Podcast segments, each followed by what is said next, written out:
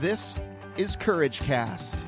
Faith, inspiration, and motivation for today.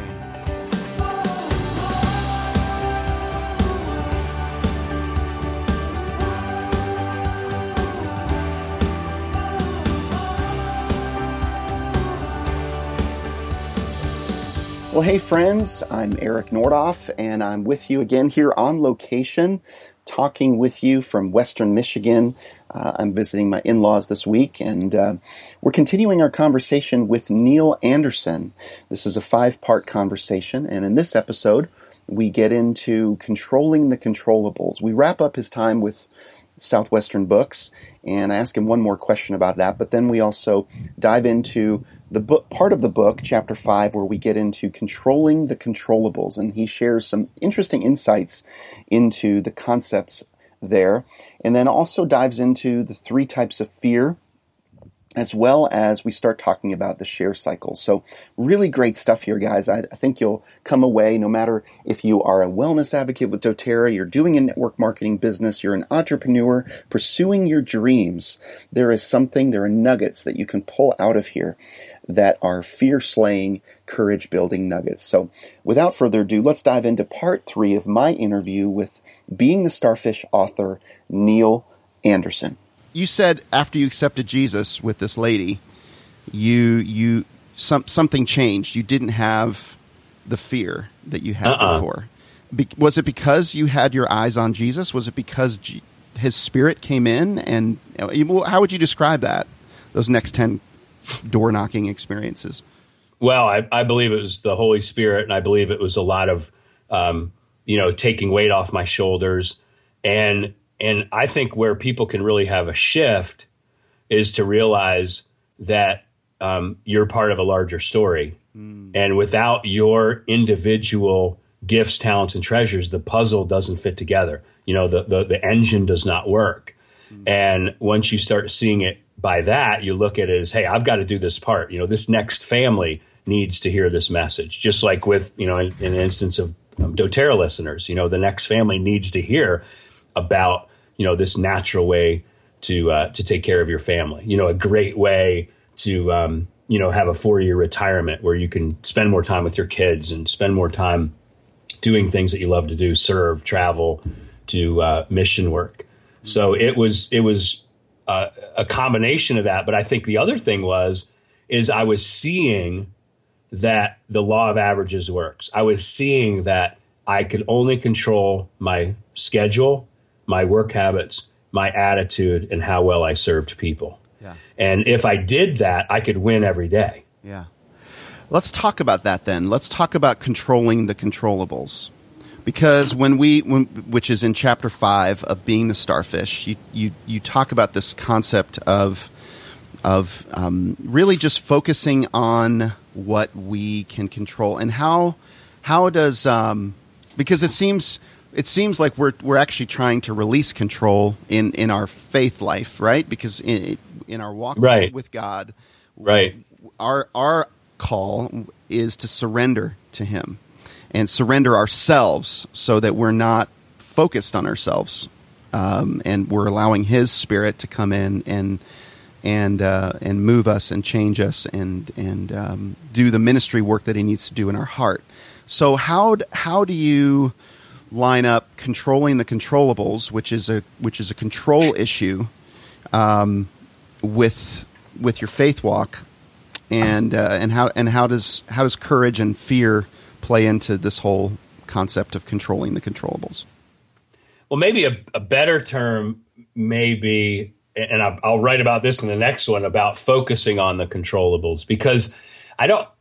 I mean, control is an, is a sort of tricky word, and especially for a believer, because you're right. You know, you hear "give it up to God." You know, I hope God shows up. You know, I mean, God's always there. I don't know why people, he wouldn't show up. He's there, um, but uh, you know, like focusing on the things that make a difference and that will move you to the next step of fulfilling God's calling on your life versus being distracted by a bunch of things that don't matter right? I see that on you know these Facebook groups with even DoTerra where people are running down 90,000 different rabbit holes and there's a new program or there's a new challenge or there's a new this or a promo or something.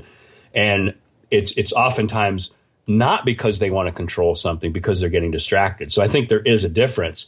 But you know, controlling the things that you can control are so limited because uh, God has this thing and it's going to happen, mm-hmm. whether you're going to be part of it or not. And you can either, it'll be either really hard for you or it'll be somewhat less hard for you. Mm-hmm. And it's, it's your, uh, it's, it's you're in control of that to so you're determine. taking on unnecessary burdens when we try totally. to, when we try to exhort our own control out of our own power, out of our own strength, and where yes. we, where we have no place to control. Is that what you're saying?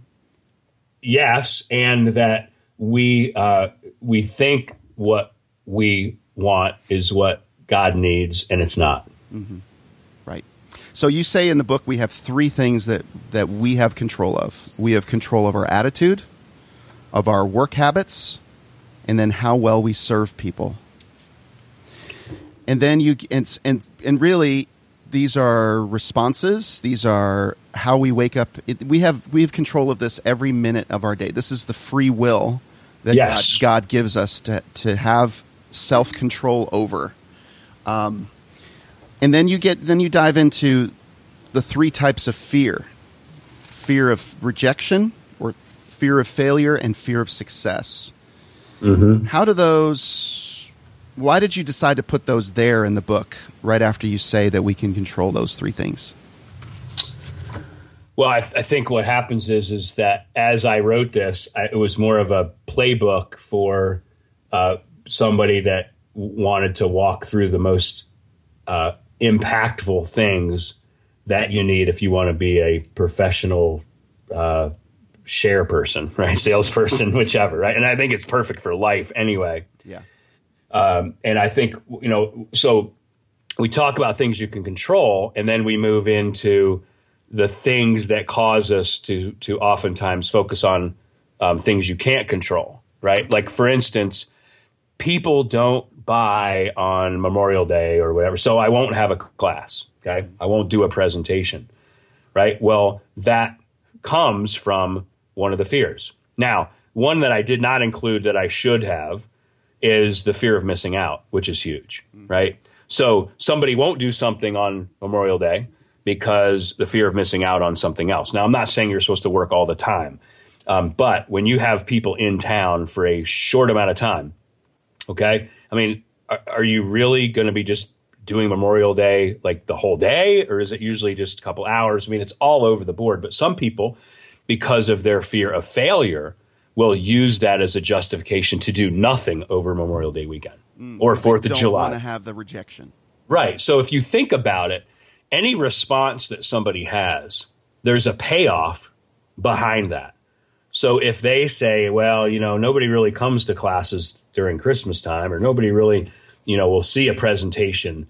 Uh, or even in corporate world, you know, if you're calling on lawyers like I used to do, like, oh, lawyers don't want to meet with you on, you know, and you make these these um, these statements, all I have to do is say, okay, what's the payoff for them saying that? And the payoff is they don't have to face their fear, mm. right? They don't have to overcome, as an example, when you're talking about having to go knock on the doors, is I would say nobody's going to open the door on, on Memorial Day, which the payoff for me is I don't have to feel that discomfort of the fear of rejection all day. It's very, very simple. So try that with the statements that are said, and you'll it'll it's very quick to figure out what the payoff is for them and why they're using it. Mm, yeah, that's good. so we're self sabotaging ourselves uh-huh. when, when we aren't aware. When when we try to go for the quick quicker payoff, the easier payoff, the one that requires less um, less uh, exertion of energy in our heads. Would you say um, that's kind of right, or I, I don't know? Yeah. well, I'm I'm trying to find a quote, and you know, I, I, would you would think I'd be able to find it in in my own book, but um, well, I think it's God's book. Here we go. Um, well, I don't mean that in a blasphemous way. God's book, you know what I mean? It was sort of inspired by things. Um, anyway. Um, you will never feel like doing something more than at the moment you know you should be doing it. You Right. never feel like doing something More, more than when you know you should be doing it. right? Than at the moment when you knew you should do it. Yeah. Huh. So what do you do with that? What is that? You do it. You do it. just you just do it right i mean you do it Yep. Yeah, and that's and that's what i mean is i learned that sentence from this knocking on the doors because we had this sort of saying that you never never miss a door right mm-hmm. Like you don't pass doors because what would happen is you go you know you go uh, they look really rich so they'll probably blow me off or you know you can uh, tend to do that and what happens is all the doors that you pass are the ones that we're going to buy. so, uh, so when you don't do that, and so here's what happens: you're like, oh my god, the dad's out in the driveway. Oh, I don't want to go. Boom, turn right in the driveway, right? And remember, the hardest door to open is your car door, and then you run up to the house or you you know you talk to the dad and go, like, hey, I'm just talking to all the moms out here. You know, you kind of blow them off and run in the house, and um, and then you know mom ends up buying four or five hundred dollars worth of books. yeah. And and the same thing happens with doTERRA. Those people that you think that oh they probably wouldn't be open, like they buy a diamond kit or they buy something huge. So it's just when you feel that feeling that oh I don't want to do this, they're the buyers, so go do it. Right. It's it's sort of this feeling that they're the buyers. Do you get into your head though sometimes? Because you you probably got rejected, quote unquote, eighty percent of the time, or more, or less, um, or A lot, well, la- a lot less. Um, I will tell you, I will tell you this: in the beginning, a lot. Mm-hmm. Because you're not good. Mm-hmm. But when you get good at human behavior and you know how to cover the objections, and you know, like I go into a town, I'm looking like you do with doTERRA. You're looking for the people that are big in the community. You know, I wanted to, to get the principal or the superintendent to buy the books, right? So that way I could go to the door and, you know, and have those names. Um, so you could say, hey, Principal Johnson bought these books. Just, No, I'm- just- yeah. talking. Right. I was like, hey, you might know a couple hundred people here that bought. And they're like, oh my God, I know everybody. That's my cousin. That's my sister. That's my this. That's this. And I go, exactly. Mm-hmm. You got a place to sit down. Right. And go ahead. And, and uh, Yeah. know. So you got you got much better at it. Um, yeah. So let me tell you this. So in the six summers that I did this, and I probably made, you know, 35,000 cold calls. How many times do you think I had the door sl- at, literally slammed in my face? thirty five thousand. Um, slammed in your face, maybe a hundred. Two. Two. Two. I thought I was being really gracious to you about the Oh, hundred. two. Two people, people. are cool. Two are yeah, and I think you'll find that with. And now I, remember, I did not sell in mean old big brick. You know Brentwood. I don't mean to pick on people there, but you know what I mean. Like you know where people have a ton of money and they're just angry because phone solicitors and all that. You know, like I worked out in the country, right? So there was double wide trailers and there was two million dollar homes, and then there was a two hundred thousand dollar home, and then there was a single wide. You know, and remember, don't miss a house because the single wides because they're not spending three thousand dollars a month on a house.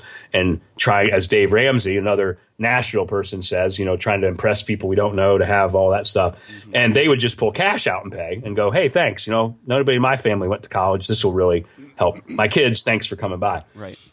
But um, people were very very friendly so when you learn number one how to approach people and you know to open with something common about them so we would always try to get and i still do this try to get information about people first so i can say eric we haven't had a chance to meet yet but i'm friends with chrissy nordoff do you know her right and right away i mean you're not going to slam the door in my face Right. right, Right. Yep. There's especially if it's chrissy right of course. Yes. Right. Well, I hope this has been inspiring for you. Uh, this is the end of part three of my interview with Neil Anderson, author of Being a Starfish. We continue on with the share cycle in tomorrow's episode, and um, it gets really, really deep. There's some great, great nuggets of information that you're going to be able to take notes on and come away with. Uh, this is great, again, for any entrepreneur, anyone pursuing a dream, pursuing a business pursuing network marketing business as well as anyone that's doing doTERRA um, essential oils. And so uh, Neil is is great. He's such an encouragement. I can't wait till you get into tomorrow's episode. Uh, so I'm looking forward to that. But for now, that's it for me. As a reminder, go to courageouscommunity.com and sign up for the Who I Am in Christ audio download. It's uh, a great audio download that allows you to soak in God's truth about who He is and what He says about you. And then also uh, give us a rating and review on iTunes. Uh, that helps us to find, helps other people to find us more quickly and uh, easier. And then also go to the Courageous community and, and talk about, give feedback, and interact with the rest of us as we dive in and talk about what we're learning from Neil Anderson, author of Being the Starfish. I'll be back again for episode four tomorrow on Courage Cast.